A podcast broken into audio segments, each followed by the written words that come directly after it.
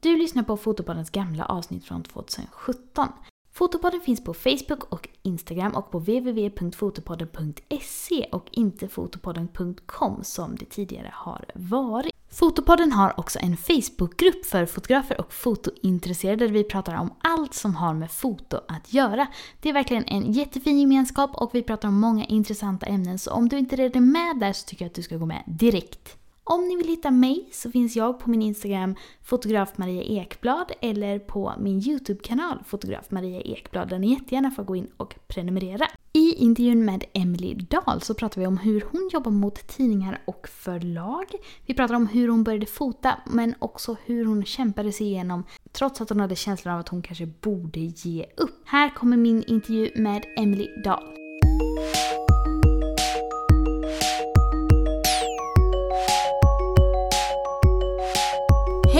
Och välkomna till ett nytt avsnitt av Fotopodden. Idag sitter jag här vid min dator och skypar med Emily Dahl. Hej hej! Hej! Vad roligt att du är med.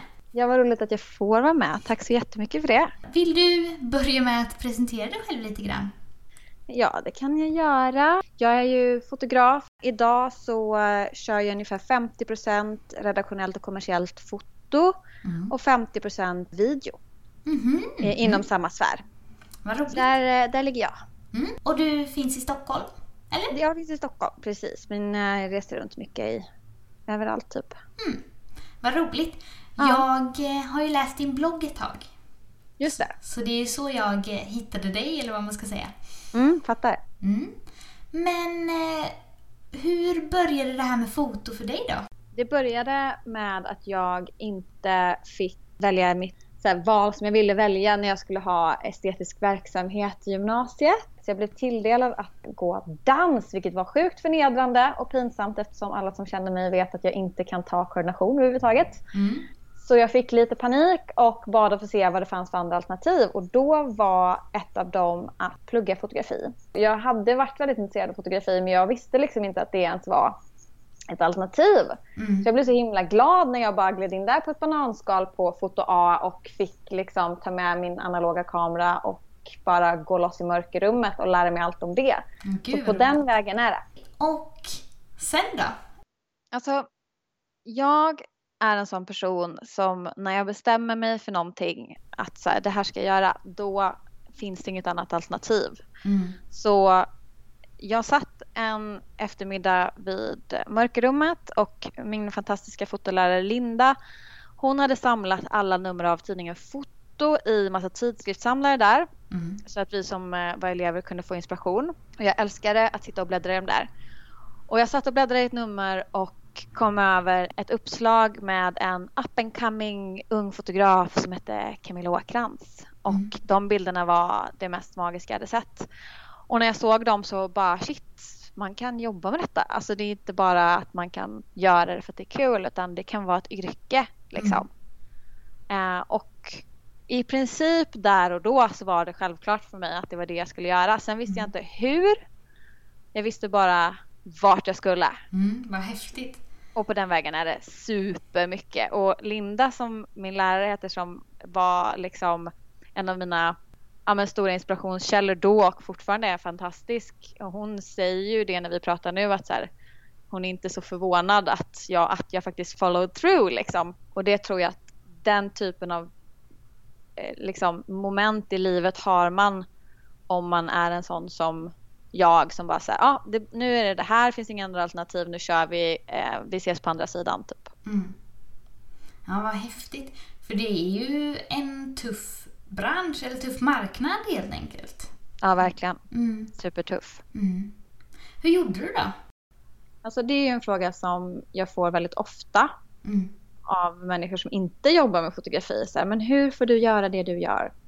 Och det är ju en fråga som jag ibland kan bli lite kränkt av för att, alltså nu blir jag inte det när du frågade, men mer så här att liksom att det är ju väldigt mycket hårt arbete så svar nummer ett är ju genom att jobba stenhårt, Mm. alltid. För det känns lite som att folk som inte är själva är fotografer, de blir så här tänker lite att man bara har ansat in på något slags bananskal typ. Men så Mm. är det ju verkligen inte, vilket alla som lyssnar och jobbar med det här vet. Liksom. Mm. Så då kan man bli lite så här, "Ah, det är inte så enkelt som att jag bara får göra det här. Jag har skapat det här själv liksom. Mm. Ehm, men jag, jag började med att plåta, plåta, plåta. Mm. Och från början så plåtade jag ju bara analogt. Mm. För att när jag gick i gymnasiet så fanns det inte liksom, digitalkamera på skolan och sådär. Eh, och sen när jag fick min första digitalkamera som jag hade önskat mig i julklapp eh, så bara bestämde jag mig för att jag skulle bära runt den överallt. Så jag kombinerade analogt med digitalt och bar med mig de där kamerorna hela, hela tiden.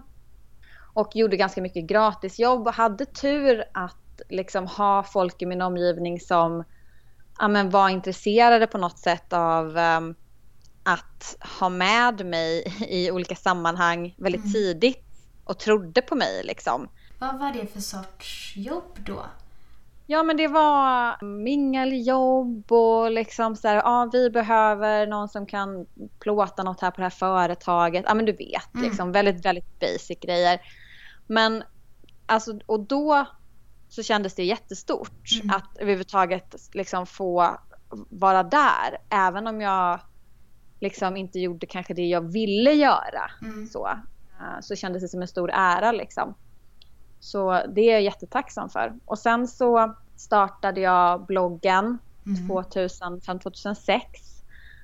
Och eh, gick ganska snabbt över till att göra det mer som en fotodagbok. Mm.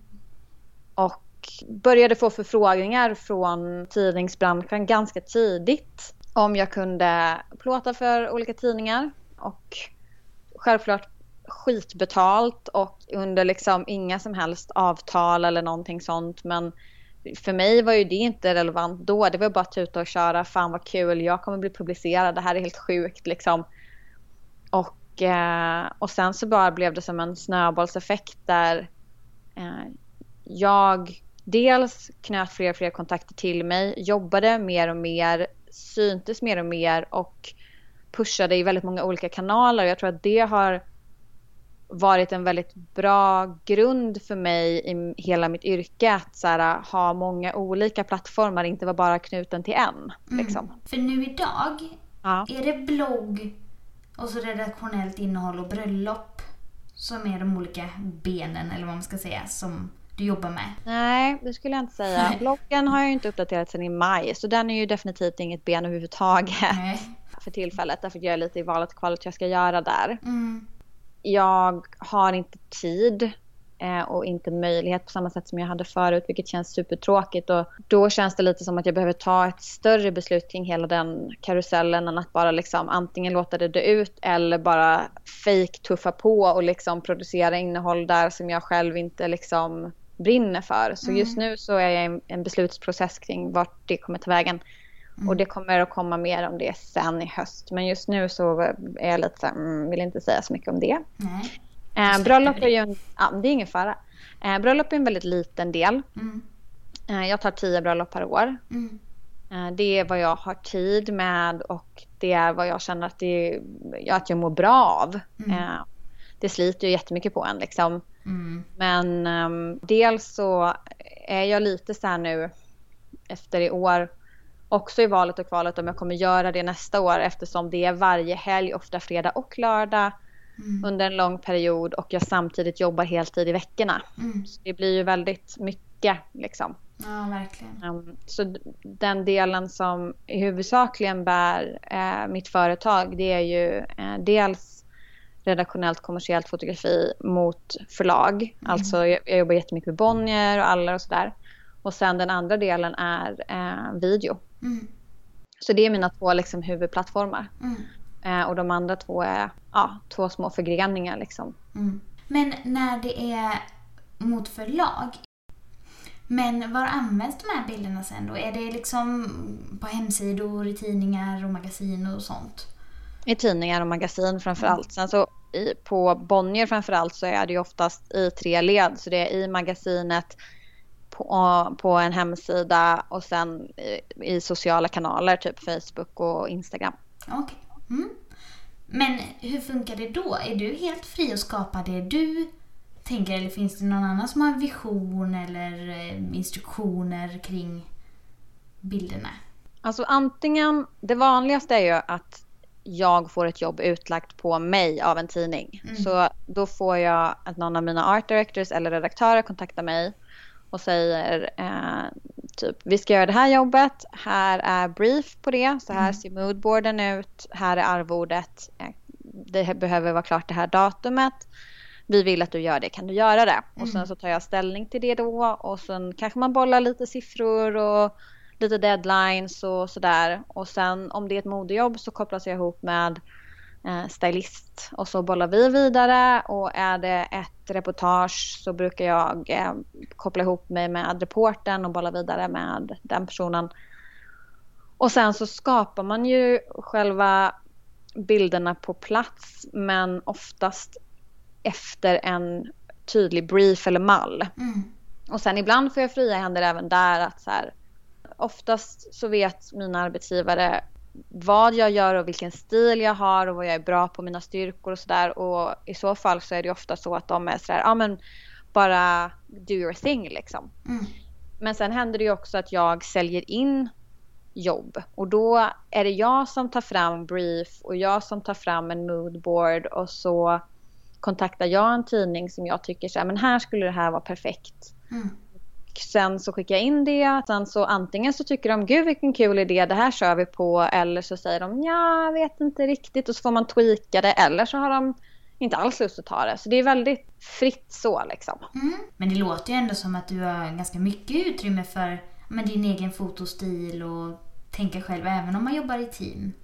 Ja, gud ja. Och det är jag jätteglad för. Men det har ju verkligen tagit tid mm. att komma dit. Alltså eller så här ska jag säga, de första som kontaktade mig way back typ för flera, flera år sedan där när jag hade bloggen. Mm. De hade ju liksom så här önskemål om att se min stil som den var då. Men det var ju för att den var väldigt i linje med vad som var modernt då. Liksom det här hipstermatic, väldigt analoginspirerade, super superbearbetade bilder liksom som inte var så vanligt i magasin då. Så då fick jag fria handen på ett annat sätt men då var jag också eftersom jag var helt grön mycket mycket längre ner i rangordning så de kontaktade mig enbart för det. Men skulle de bara ha något annat så skulle de ju aldrig ha kontaktat mig. Liksom. Mm. Medan idag så upplever jag att jag som fotograf är inte bara fotograf oftast utan jag är även projektledare. Mm. Och det innebär att jag har både att säga till om när det gäller vem som är makeupartist och vilken modell och liksom all casting, allt sånt och vart vi ska vara och, och, allt det där är ju liksom sånt som där jag har ganska mycket att säga till om. Men att det, det dit har man liksom man har en bit att gå så att säga innan man kommer till att man får styra och ställa. Nu är jag väldigt glad att jag är där. Mm. Ja, men det är klart. Det Men hur var det i början då när du gjorde de här jobben? Kände du att det var hade du koll på läget från början när du började jobba med tidningar och så menar jag? Alltså, jag hade ju turen att vara omgiven av människor som jobbade på ett eller annat sätt inom magasinsbranschen ganska mycket. Mm. Och det var ju väldigt lyxigt.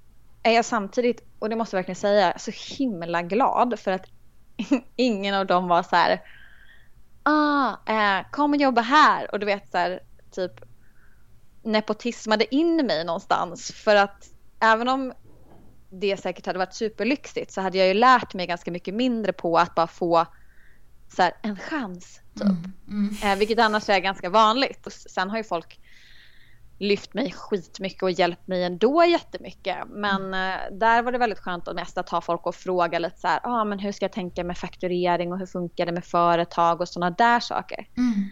Men på min första plåtning så hade jag ju aldrig assat eller liksom varit på en plåtning. Alltså så här, mm. jag bara körde.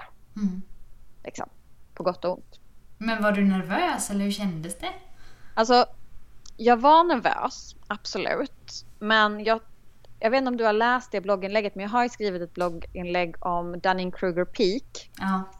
Eh, och jag tror att, eh, om jag bara förklarar lite snabbt, mm. för det är inte alla som har läst det eller har koll på vad det innebär, men det är alltså en utvecklingskurva som man vanligtvis går efter när man lär sig någonting nytt. Där man mm. precis i början av att lära sig någonting nytt tycker att man är expert på det, vilket gör att människor som är ganska nya inom någonting generellt blir väldigt kaxiga och lite odrägliga, tycker de är kattens pyjamas liksom. ju bättre man blir desto sämre tycker man att man är. Därför att Mm. man inser hur mycket man inte kan. Mm.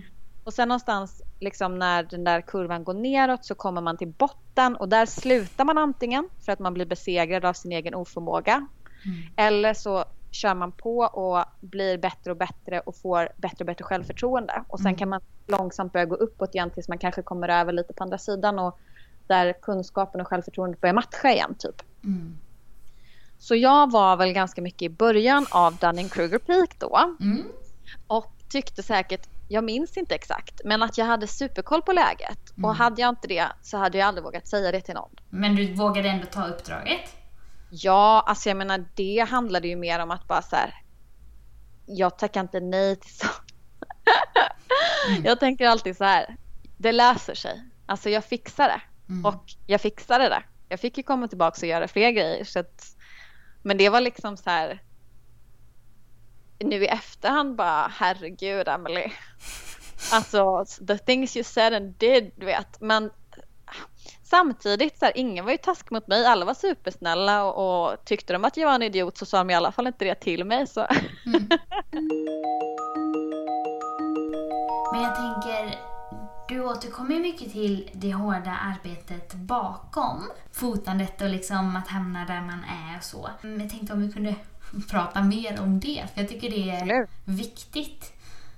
Jag tänker också många som lyssnar på den här podden kanske är lite nyare och i början av sitt fotograferande. Mm. Mm. Ja, alltså. Eh, vad ska man säga? Jag tänker så här, det, det hårda arbetet. Ja, det hårda arbetet är ju eh, att alltid vara medveten om att det kommer ta mer än vad det kommer ge. Mm. 95 procent av tiden, men att det kommer vara värt det. Mm. Jag tror att väldigt många, jag ska inte säga ger upp, för det är så himla så här underminerande att säga ge upp, men väldigt många anser sig besegrade långt innan de egentligen är det. Mm. Väldigt mycket där i mitten på Dunning-Kruger Peak liksom. Mm. Att så här, man lär sig mer och mer, man ser hur mycket man, man fortfarande inte kan och istället för att tänka att ja, men jag kan lära mig det, jag kan bli så där bra eller jag vill bli så där bra, jag ska kämpa för det. Så släpper man kameran och bara jag kommer aldrig bli så där bra, mina bilder kommer aldrig bli så där bra, jag ger upp. Liksom. Mm. Jag tror också det. Och sen tänkte jag på, eller jag fick en kommentar häromdagen av en bekant som absolut inte har något med foto att göra. Men hon hade varit inne på min Instagram och kollat eller något och så sa hon så här att Gud vad mycket tid du måste lägga på det här. Men för mig är det ganska självklart. Visst, sen vill man ju inte jobba ihjäl sig, det är inte så jag menar. Men att det tar ju tid att bygga upp något och komma dit man vill komma. Jo men så är det ju. Och sen är det ju alltså väldigt mycket tror jag också att alla människor är olika och har olika typer av personlighet. Mm, Så det är ingen idé att jämföra sig med någon annan än sig själv. mm, Och därför inte titta på så här, ja, vad lägger du din tid på? Vad ska jag lägga min tid på? Och så vidare. Utan att utgå ifrån sig själv hela tiden och vad, vad har jag för mål? Och hur kan jag ta mig dit? Jag vet till exempel att så här, mitt bästa sätt att ta mig någonstans det är att bara kötta på. Alltså Mm. så här, att bara harva på och göra min grej och liksom verkligen inte lyssna på mig själv när jag tycker att jag inte duger utan trycka bort det och Mm. bara så här Ja okej det här kanske inte blev så bra men nästa gång kommer det bli det för att nu har jag lärt mig något av det här som inte blev så bra och jag kommer inte göra om det misstaget igen.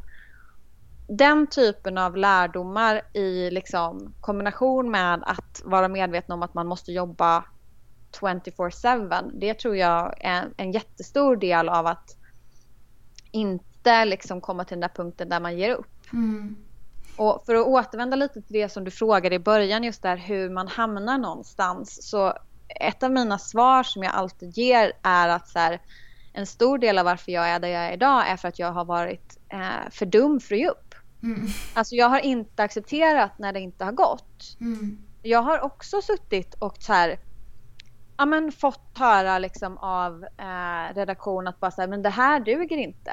mm. Eller eh, det här var inte vad vi ville ha. Och brutit ihop och känt att så här, fan jag är sämst. Det här ska inte jag hålla på med. Ingen kommer någonsin anlita mig igen. Och verkligen så här, sagt högt för mig själv att bara jag lägger av med det här nu. Jag ger upp nu. Det här är inte vad jag ska göra liksom. Men det var en punkt. Det är en enda gång under snart åtta år som jag har drivit företag som jag haft den känslan till den punkten där jag var så här, okej okay, jag pallar inte mer. Mm. Och på något sätt så tog jag mig upp från det ändå och körde på och gjorde aldrig om de misstagen som jag gjorde då. Köttade på och accepterade liksom inte inför mig själv att så här, this is when you give up. För det hade jag så kunnat göra där. Mm. Jag hade så kunnat lyssna på liksom den kritiken jag fick och inte tagit den som okej okay, det här är vad jag behöver jobba på utan bara så här okej okay, jag är inte bra på det här. Mm. Men jag har varit lite för korkad för att lyssna på det och bara skitit i det mm. och kört på. Eller för smart. Det är väl inte korkat heller? Nej, egentligen inte. Men jag tror att det handlar väldigt mycket om det här liksom att vi hela tiden blir matade på något sätt med att vi ska vara så rationella i våra val, i våra yrkesval, hela den grejen. Så här, att välja att bli fotograf i dagens klimat är ju något av det mest irrationella du kan göra. Mm. Liksom. Att dessutom kämpa på fastän det inte går bra är ännu mer irrationellt. Så visst, det kanske inte egentligen är korkat men det är ju inte taktiskt smart. Förstår du vad jag menar? Nej. Men i slutändan spelar inte det någon roll. Liksom. Mm. Därför att huvudsaken är ju att man fortsätter kämpa. Mm. Sen tror jag också när det gäller att liksom jämföra sig med sig själv eller jämföra sig med någon annan. Att även fast man vet kanske att man inte ska det så är det så himla lätt att jämföra sig med någon som har fotat mycket längre eller bor någon annanstans eller har ett annat kontaktnät eller ja, framförallt jobbat mycket längre antagligen tror jag. Mm. Mm. Jo men så är det ju. Jag har uh, absolut varit där. Alltså när jag var yngre och inte hade jobbat lika mycket eller bara liksom uh, till och med när det var folk som var yngre än mig själv liksom, som hade gjort det ännu, alltså jobbat kortare än vad jag hade gjort men ändå hade större framgångar så kunde jag bara så känna det här suget i magen av så här Åh, de här bilderna är fantastiska, jag vill vara lika bra, varför är jag inte det? Eller varför får den här personen göra den här grejen som jag vill göra? Jag borde få göra det. Alltså så här, det här som man alla har tror jag väldigt mycket inneboende i sig. Mm. Men lösningen för mig har varit två saker. Den ena saken är okej, okay, om jag tycker att den här personen är så bra, det enda jag kan göra då, det är att försöka bli lika bra. Mm. Det är den ena grejen. Och den andra grejen, och det tror jag är så viktigt att komma ihåg alltid, att när man tittar på en annan person utifrån så här, ja den får göra det, typ den får, eh, jag vet inte, ställa ut på fotografiska eller den får göra whatever liksom. Att gå tillbaka och så här, okej, okay, vad har lett den personen dit? hade jag gjort samma val, gör den personen det jag vill göra? Just det. Oftast så är det ju så att man tittar så bara, aha, mm, nej den vägen som den personen tog hade jag nog inte tagit. Och det som jag är avundsjuk på det är ju egentligen inte vad personen får göra utan att den får göra något. Så mm. hur löser jag det? Jo, jag gör också något. Mm. Förstår du vad jag menar? Ja, verkligen. Vad många kloka saker du kommer med. Tack! Jag känner ju mig som sagt innan vi började spela in här, världens stressigaste dag. Jag känner ju att det här kan gå lite hur som helst men det här är sånt jag tänker jätte, jättemycket på. Men jag, det, jag har hjälpts väldigt mycket av att ja, men tänka just på det här, är det vad jag vill? Inte så här, typ så här. För någon dag sedan satt jag och scrollade på Instagram och så kom det upp så här en bild från en kollega som skulle ha en workshop. Mm. Och jag beundrar den här kollegan och jag bara men gud vad kul. Så här, och jag önskar också att jag fick göra det. Och sen bara så här, fast vänta lite nu. Emily du vill inte göra workshops. Alltså du hatar sånt. Mm. Så bara just det, det var bara det att det såg skitmysigt ut på den här bilden och det såg så härligt ut. Jag vill också så här, det är så, alltså man sugs med i den lilla, lilla skärvan av det som tilltalar en i det. Men det finns en så mycket större liksom, helhetsbild när man zoomar ut som gör att så här, den där avundsjukan eller svartsjukan, den är så himla ovärd. Mm. Och det, man vinner så mycket på att fokusera på sitt eget och sig själv istället. Och jag vet att jag låter som så här preachy Oprah Winfrey person när jag säger detta. Men mitt ledord alltid sedan jag började har varit If opportunity doesn't come a knock in, go outside and build a door. Mm. Och det mm. är verkligen så det är. Man måste ta tillfället i akt och bara okej, okay, det kommer inga erbjudanden, det händer ingenting. Okej, okay, varför händer ingenting? Jo, för jag gör ingenting. Om jag inte själv skapar möjligheten för folk att hitta mig till exempel, mm. eller att ge mig jobb, då kommer jag aldrig få några jobb. Mm. Så för mig var ju bloggen min dörr liksom. Mm. Tycker ofta att jag ser folk online, personer som kanske tycker det är jobbigt att man inte får förfrågningar eller inte, när man får förfrågningar att folk inte bokar eller liknande. Och samtidigt så kan man också se att ja, man behöver ju ändå kunna visa vissa saker som en portfolio eller ett sätt att kontakta en eller få vet ett ställe där folk kan få tag på en eller liknande. Ja, verkligen. Mm. Så är det ju jättemycket. Men också tror jag att just det här att kurera det man själv använder sig av i sin marknadsföring av sig själv. Och det här är svårt att förklara men jag ska försöka. För jag Mm. tycker att det här är ett väldigt bra råd som alla som vill och som kämpar behöver ta till sig av. Mm. Separera den du är som individ med den du är på ditt jobb. Och titta på så här, vem vill du vara på ditt jobb? Vad vill du göra på ditt jobb? Alltså vill du plåta barn? Vill du plåta bröllop? Vill du plåta mode? Okej. När du har bestämt dig eller när du känner så här, okej det här är en, en grej som jag skulle vilja göra. Titta då på vad har du för profil utåt? Alltså på sig din arbetsinstagram. Mm. Har du bilder på mode där? Eller har du bilder på, eh, säg din katt eller din hund? Mm. Hur ska dina kunder, om de går till din Instagram, veta vad du vill göra och vad du vill ha för förfrågningar om de ser bilder på din katt och din hund? Mm. Förstår jag menar? Alltså, Mm. ta alltid ut, alltid, alltid ut det du vill få in. Mm. Så bort med allt personligt på din arbets-Instagram, säg, eller i din portfolio. Och bara in med sånt som du vill göra. Och har du inga sådana jobb, styr upp det. Mm. Gör det gratis. Bara du får content som du kan visa upp att så här, det här är vad jag kan. Det här är exempel på vad jag har för kunskaper och det här är vad jag vill göra mer av. Mm. Men så är det ju verkligen show what you wanna sell. Ja, hela tiden. Och grejen är att det här är en grej som jag pratar jättemycket med kollegor om. Där jag kan bli så här, när jag har en, en, en kompis som också är en kollega som har en Instagram, säg. Eller en Facebook-sida som lägger upp helt plötsligt något superpersonligt. Då kan jag vara stressad att jag bara slänger mig på mobilen och bara Lägg inte upp det där! Och det, är liksom, det kan låta taskigt kanske men så här, för mig är det ju bara att jag är så himla mån om att så här, oj vad du underminerar dig själv nu i dina arbetsgivares ögon. Mm. När du la upp typ så här, en lite fyllesuddig bild på typ, alltså förstår du vad jag menar? Det är så himla viktigt att man har ko- kontroll över sitt varumärke Mm. om man vill få göra det man vill göra. Mm. Men jag Hela tror tiden. att väldigt många tänker mer jag vill få in kunder och bilder och missar det här med som sagt arbetet bakom och varumärkesbiten.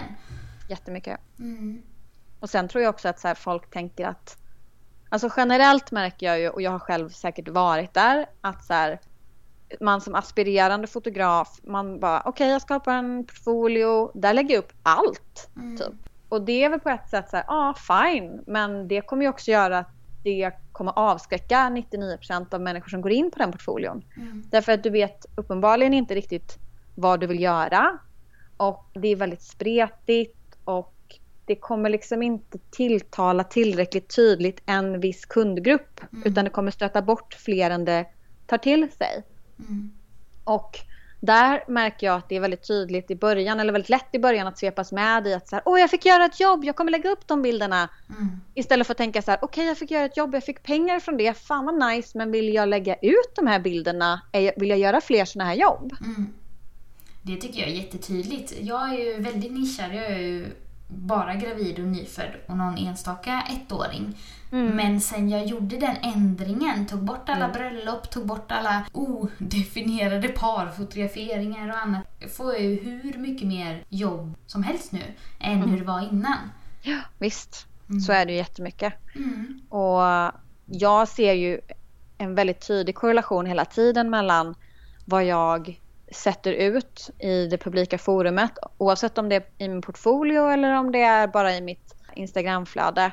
Att det korrelerar supertydligt med vilken typ av jobbförfrågningar jag får. Alltså det är nästan så att jag kan dra röda streck mellan poster och jobb. Mm, vad spännande. Och det gör att jag verkligen kan säga att jag, att jag är ett levande bevis på att den här teorin fungerar. Så om du vill ha någon sorts jobb då eller sugen på något speciellt så kan du lägga ut lite sånt och så kommer din förfrågningar. Alltså om jag skulle hårdra det, ja. Sen är det inte säkert att det kommer in den typen av förfrågningar jag vill ha för det. Det kanske kommer in från fel person, alltså från en tidning jag inte vill jobba med sig eller, eller Mm. liksom för dåligt betalt eller vad som helst. Men ja, det skulle jag absolut säga att den, den eh, möjligheten finns verkligen. Mm. Och det har ju också att göra med att så här, jag har jobbat jättehårt på att min direkta sfär, det är mina kollegor. Alltså mina kompisar på Facebook, det är chefredaktörer, redaktörer, art directors, makeupartister, modeller Mm. i första hand. Och sen såklart mina privata vänner också. Men jag har Facebook och Instagram som andra människor har LinkedIn. Mm. Så det är ett sätt för folk att lära känna mig. Alltså jag, jag vill ju vara kompis med mina team som jag jobbar med. Så det är ju absolut så att vi diskuterar typ roliga hundbilder som jag är svag för eftersom jag är en dog lover. Mm. Eller typ eh, så Game of Thrones eller vad som helst. Men det är också hela tiden en professionell klangbotten i att så här, att ha ett väldigt tajt kontaktnät där om jag lägger ut en bild på någonting som jag vill jobba med och som jag är skitnöjd med och som jag kommer ha i min portfolio. Då vet jag att nästan alla som jag vill jobba med kommer se den också. Ja, smart. Ja, det, det låter su- supercyniskt hör jag ju när jag säger det själv. Men jag är en, en sån person som liksom så här. Ja men som jag sa i början, alltså när jag bestämmer mig för någonting då gör jag det. Mm. Och ett av de målen har ju varit att ha en tydlig krets runt omkring mig av kollegor som också är mina vänner. För det blir ju så, ju mer man jobbar tillsammans desto tajtare blir man ju. Så att nästan alla mina kompisar är också mina kollegor. Mm. Men de ser också då hela tiden vad jag gör, vad jag kan och vart jag vill gå. Och de kan hänga på. Men hur blir det med bröllop? Har du samma relation med dina brudpar? Nej, det har jag inte. Det, det där tycker jag är jätteintressant för att jag läste eller hörde, jag kommer inte ihåg, men i alla fall en intervju med Jasmine Starr Mm. som ju är en väldigt känd och superduktig bröllopsfotograf. Och hon Mm. pratade jättemycket om att så här, hon är alltid kompis med alla sina brudpar på Facebook och så här, blir ofta kompis med deras anhöriga och de likar varandras bilder och så här, och det är att det är en jättebra plattform för henne för att så här, hon får jättemycket traction på delade poster och så liksom Mm. för att kunna tagga folk och man måste ju nu för tiden vara vän med folk på Facebook för att kunna tagga dem och så. Mm. Och jag tror att det kanske är lite av en amerikansk grej för att det är liksom en annan syn på gemenskap och vänskap där. Den är mycket mer casual än vad den är i Sverige liksom. Men jag vill inte riktigt ha den typen av relation till mina brudpar. Mm. Jag vet att vi alla är olika och jag har alltså bröllopsfotografskollegor som är tvärtom liksom och är supertajta med sina par och följer dem genom livet och, och sådär liksom. Men för mig så är det liksom, vi jobbar tillsammans under en begränsad tid och då umgås vi och har skitkul ihop och blir kompisar och jag kan här, känna saknad när jag går efter en bröllopssession liksom Mm. och bara nej jag vill också vara med liksom på festen och så här. Men någonstans så tror jag att det är så liten del av mitt företag och av den jag är att jobba med privatpersoner Mm. att jag automatiskt lite behandlar det som corporate-kunder. Ja, och det är ju väldigt olika vad som passar en också. Ja men verkligen. Och alltså för mig har ju det mer att göra med att jag har haft dålig erfarenhet av att ge privatpersonskunder för mycket av min tid Mm. än någonting annat. För det är inte så att jag inte gillar liksom, att jobba med privatpersoner på något Mm. sätt så. Men jag var ganska grön när jag började plåta bröllop och jag hade väldigt dålig uppfattning om så här, vart det gäller att säga stopp. Och jag hade jobbat i servicebranschen från att jag var typ 14 bast. Så jag var ju väldigt medveten om att kunden har alltid rätt, kunden har alltid rätt. Så jag hade liksom helt fel approach till att jobba med eh, privata kunder. Mm. Jag tänker att vi ska börja avrunda det här avsnittet. Men du har kommit med bra grejer längs hela podden tycker jag. Men har du några tips till någon som känner sig nyare och har ett mål och är liksom på väg? Jo, men det har jag faktiskt. Mm. Utöver allt det som jag redan har babblat på om. Och det är att oavsett om du har sagt upp dig från ditt jobb och börjat göra det här på heltid redan och bara kastat dig ut eller om du har ett extra jobb som är ditt vanliga jobb och du gör det här på fritid med förhoppning om att det ska bli ditt eh, huvudsakliga jobb. Så skulle jag säga att börja med att behandla det du gör som ett faktiskt företag. Även om din liksom, årsinkomst är 1500 spänn. Börja i den änden och ha små måndagsmöten med dig själv. En gång i veckan, det räcker med 10 minuter där du sätter dig ner på morgonen eller på kvällen och bara så här, okej, vad har jag gjort denna veckan för att nå mitt mål? Vad kan jag göra nästa vecka för att nå mitt mål? Hur ser veckan ut? vad ska jag lägga tid på? För det är väldigt lätt att man börjar börja så här, ah, scramble, så här, oj jag ska bygga en hemsida och jag ska göra det här, jag ska ringa kunder och att det liksom inte bitarna möts utan att det bara blir som ett plockepinn. Mm. Om man har en stadig punkt att utgå ifrån med sina måndagsmöten eller ja, det kan vara torsdagsmöten men en gång i veckan så sätter man sig ner med en eh, bullet journal eller bara ett anteckningsblock och bara så här, vad har jag gjort för företaget, mig själv den här veckan och vad ska jag göra nästa vecka och så gör man det. Mm. Det är mitt tips. Vilket bra tips. Alltså grejen är att folk kommer inte ta dig på allvar själv förrän typ ever. Jag menar fortfarande så får jag så här Jaha, vem är du då? Alltså senast typ igår i ett möte så satt vi igenom halva mötet innan en av personerna bara Jaha, är det du som är fotografen? Jaha, en tjej, vad coolt! Alltså folk fattar inte och tar det inte på allvar förrän långt, långt, långt in i, i liksom att du har jobbat i detta om någonsin. Mm. Så börja med att ta dig själv på allvar för då kommer folk att hänga med mycket snabbare. Mm. Om man vill hitta dig och dina bilder online, var går man då? Man kan gå till Emily Dahl på Instagram, mm. bara att Emily Dahl. Om man vill kolla bröllopsdelen kan man kolla Weddings by Emily Dahl, men där är jag inte superaktiv. Mm. Men eh, lite grann. Mm. Eller så kan man kolla min portfolio. Arsenikfotografi heter den. .se. Och eh, om bloggen återupplivas så kommer den att ligga där den ligger nu på emilydal.se. Mm. Fotopodden hittar ni på Facebook och Instagram. Och mig hittar ni på fotograf Marie Ekblad på Facebook och Instagram och numera Youtube. Tack så mycket för att du ville vara med Emily. Tack så jättemycket för att jag fick babbla örat av dig darling. Ja men det var bara spännande och peppande för många tror jag. Ha det bra alla lyssnare så hörs vi om två veckor.